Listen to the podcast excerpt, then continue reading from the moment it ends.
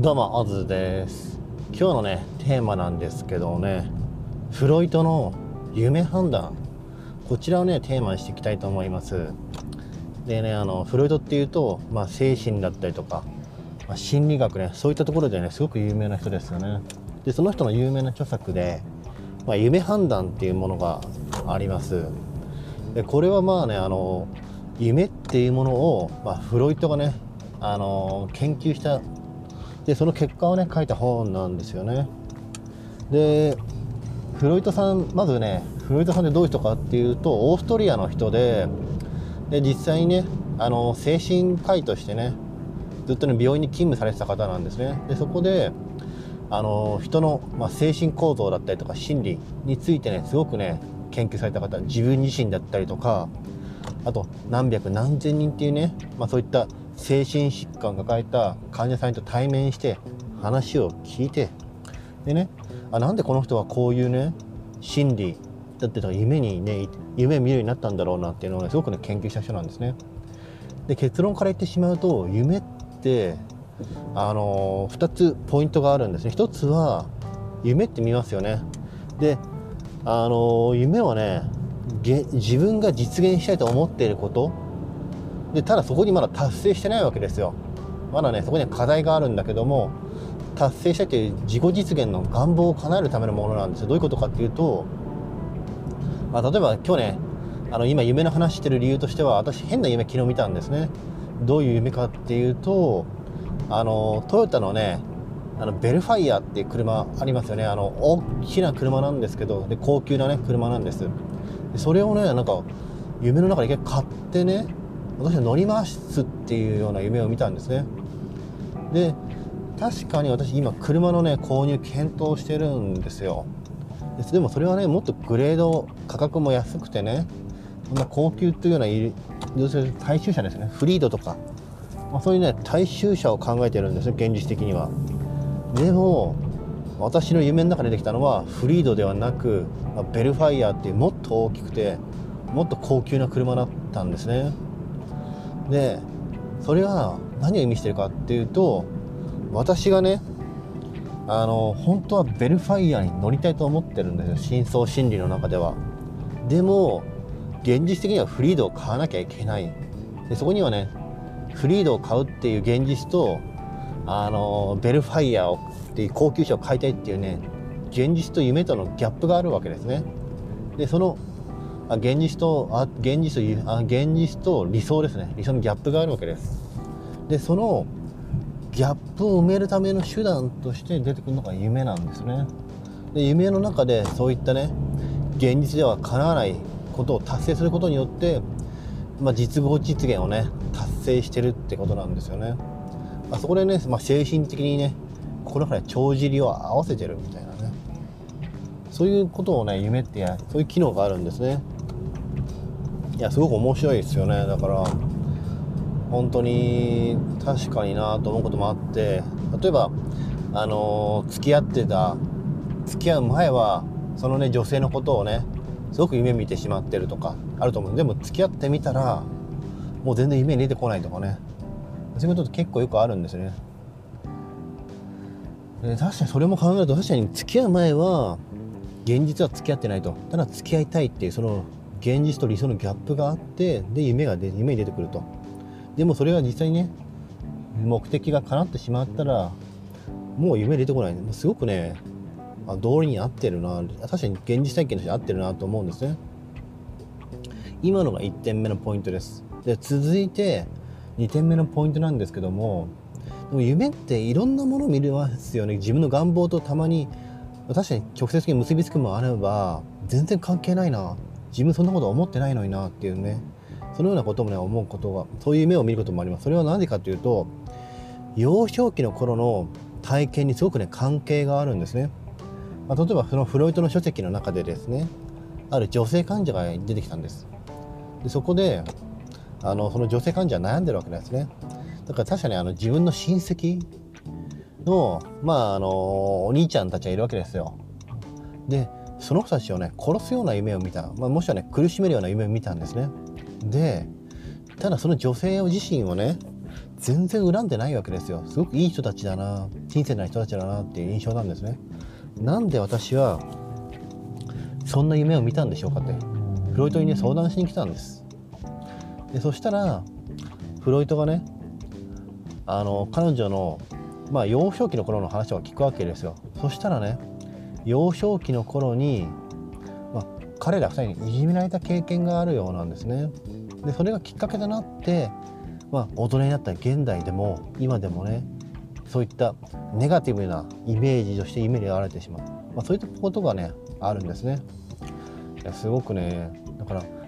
幼少期の頃の体験って本当その人の人生とか考え方にすごい影響を与えるってことなんですよね。深層心理の中ではねやっぱずっと覚えてるんですよね。ああとねもう一個ねちょっとフロイトの本でね書いてあった話があります。それはね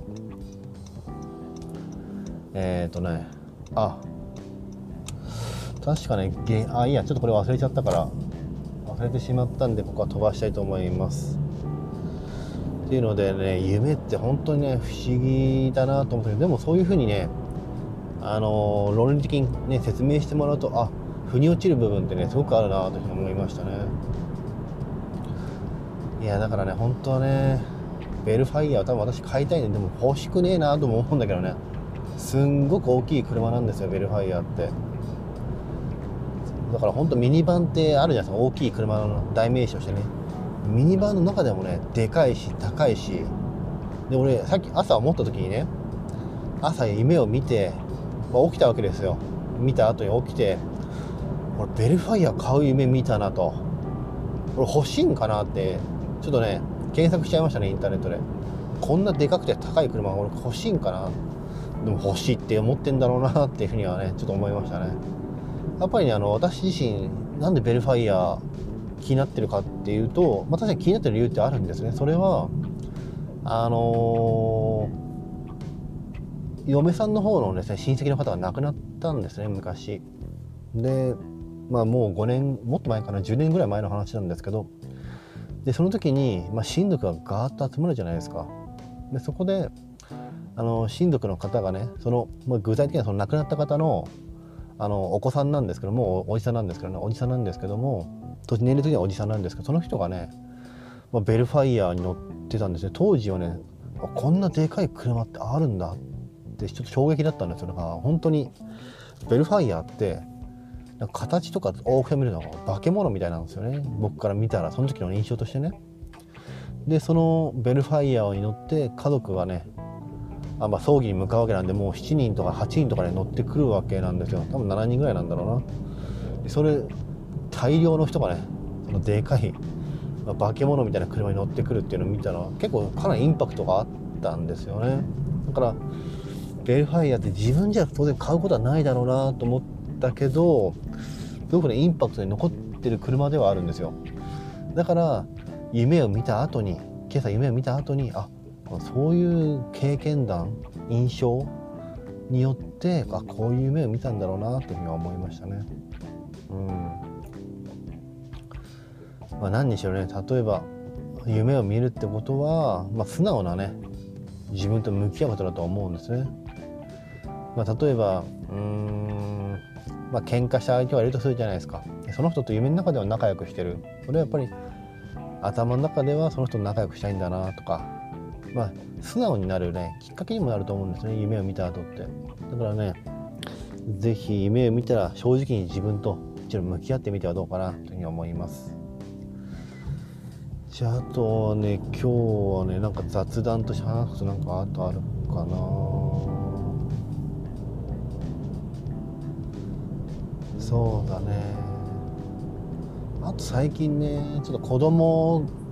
のことでね結構嫁さんとね喧嘩してますね。やっぱりね子供がなかなかねご飯を食べないんですよね。で今はね食事の権限はね私に異常してもらったんですね、まあ、ただね嫁さんがかなりね口出しをしてくるんですよ。今まで私としては今まで嫁さんがねいろいろレシピとか考えてたそれでは食べなかったと。やり方を変える必要があるなと思って私に、ね、なったんです。でもね嫁さんがねすんごいね口出してくるからねあんまり嫁さんのやり方と変わらなくなっちゃうんですよそしたらね意味があんまないんですよね。だからそこを、ま、何度も何度も話をして説得はしてるんですけどそれでもねすごい口出ししてくるからね面倒、まあ、くさいなと。思いますね。まあそんなところかな。あと最近思ってるのはまあ4月になったらね、まあ、バイオハザード RE3 とかが発売されるんでまあちょっとちょっと1日ぐらい有給取ってね本格的にゲーム実況でも1日やってみてもいいかなとはちょっと思ってはいるんですよね。やっぱあれも発売日のタイミングでね配信しないとあんまり意味がないんでね。私みたいにあのゲーム実況全然やってない人間はね今まさにそうだと思うんですよね。やっぱり知名度が全然ないから認知度がないからやっぱりね速報性スピードでねやっぱりまくしちゃってる人があるんじゃないかな。でねあと最近 YouTube のチャンネル登録者が今朝ねまた1名の方追加されてましたね。17名になってましたね。いやいやすごいねゆっくりとしたペースで登録者数がね増えてます。で最近ね全然ね動画投稿してないんだけどね。まあ大体やってるのってこのあのポッドキャストで撮ってる音声を、まあ、YouTube の画像に変換してねちょっと送ってるわけなんで、まあ、今そんなにね力入れてるものではないですね。でそれよりもねやっぱりね今あのトークスキルがねすごくね上がってきてるなっていうのはねちょっと感じるんですよ。やっぱ YouTube やって始めた頃はね全然喋れなかった。もう何話がいいかしどろもどろ。だったしあとねやっぱ台本読んじゃうような形なんですよね。やっぱりまあそれもしどろもどろっていうかな。でもね、まあ、毎日ね、まあ、このポッドキャストでまああのプレゼンの練習させてもらってるんでね結構ねポンポンポンポンポンポンはね言葉が出てくるようになりましたねスムーズに。だからねある意味ちょっと思ってんのは YouTube って結構ね形式っていうかねこう肩肘張って話しちゃうんですよね。もうリラックスしてあの話せないのテンプレートがあるような感じなんですよ。こう言ったらこうまずね例えばまずはじめ結論を言いましょう。で3つのポイント4つのポイントそういった風にねポイントを絞って話しましょうみたいなね。だからねほんとね形式テンプレこういうのがあるんですよね。よくやる人がねよくねやるあのビジネス系 YouTuber とかそんな感じでやってるんですけどでもねそれってすごくね準備が大変だったりとかするんですよね。で一方で中田のあっちゃんとか、まあ、銀行西野さんとかそんな感じは全然ないわけですよね。本当にフリートーク。でそれでもそのフリートークでもめちゃめちゃ話は聞きやすいみたいなね。そういう構成になってる。そういう話し方になってるんで。でそれってどうやってねそういう風になれるのかなと思った時にやっぱり日々のね練習だと思うんですよね。私もこうやって今ねポドキャストで練習させてもらってます。でそれであちょっとね自分トークが滑らかになってきたんじゃないかな。そういうふうなことを感じるんですね。実際昨日も、まあ、会社でちょっとプレゼンしたんですけども、プレゼン能力上がったねとかね結構言われるんであでつまり何が言いたいかっていうとやっぱり YouTube1 本でやるっていうのは結構ね良くないなって思うところがいっぱいあります。まあ大きく言うと2つあって1つはやっぱり YouTube をやってるってことは周りの人の動画とかも見ますよね。周りの人が何やってるか気になります。そうすると周りの人と同じようなことをやる。確かに戦略としてねその人の近いことをやって関連動画に乗るっていうのに徹底すればね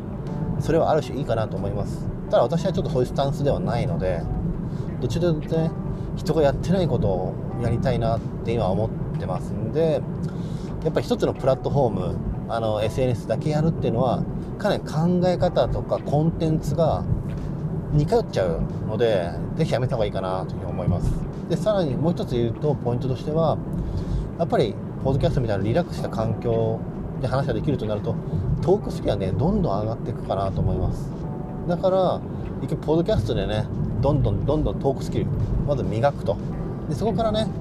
そのスキル応用力ねあのー、使えばね結構 YouTube でも、まあ、滑らかにね会話できるんじゃないかなというふうに思ってます。だから本当おすすめですね。よいしょよいしょ。えー、っと。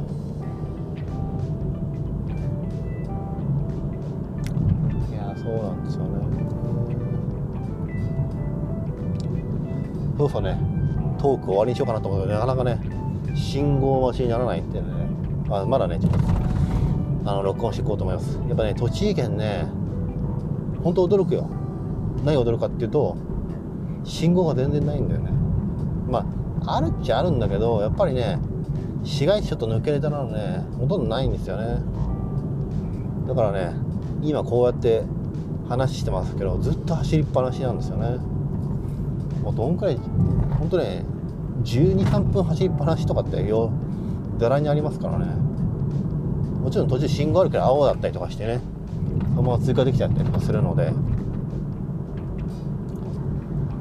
いやーほんと今日は金曜日か。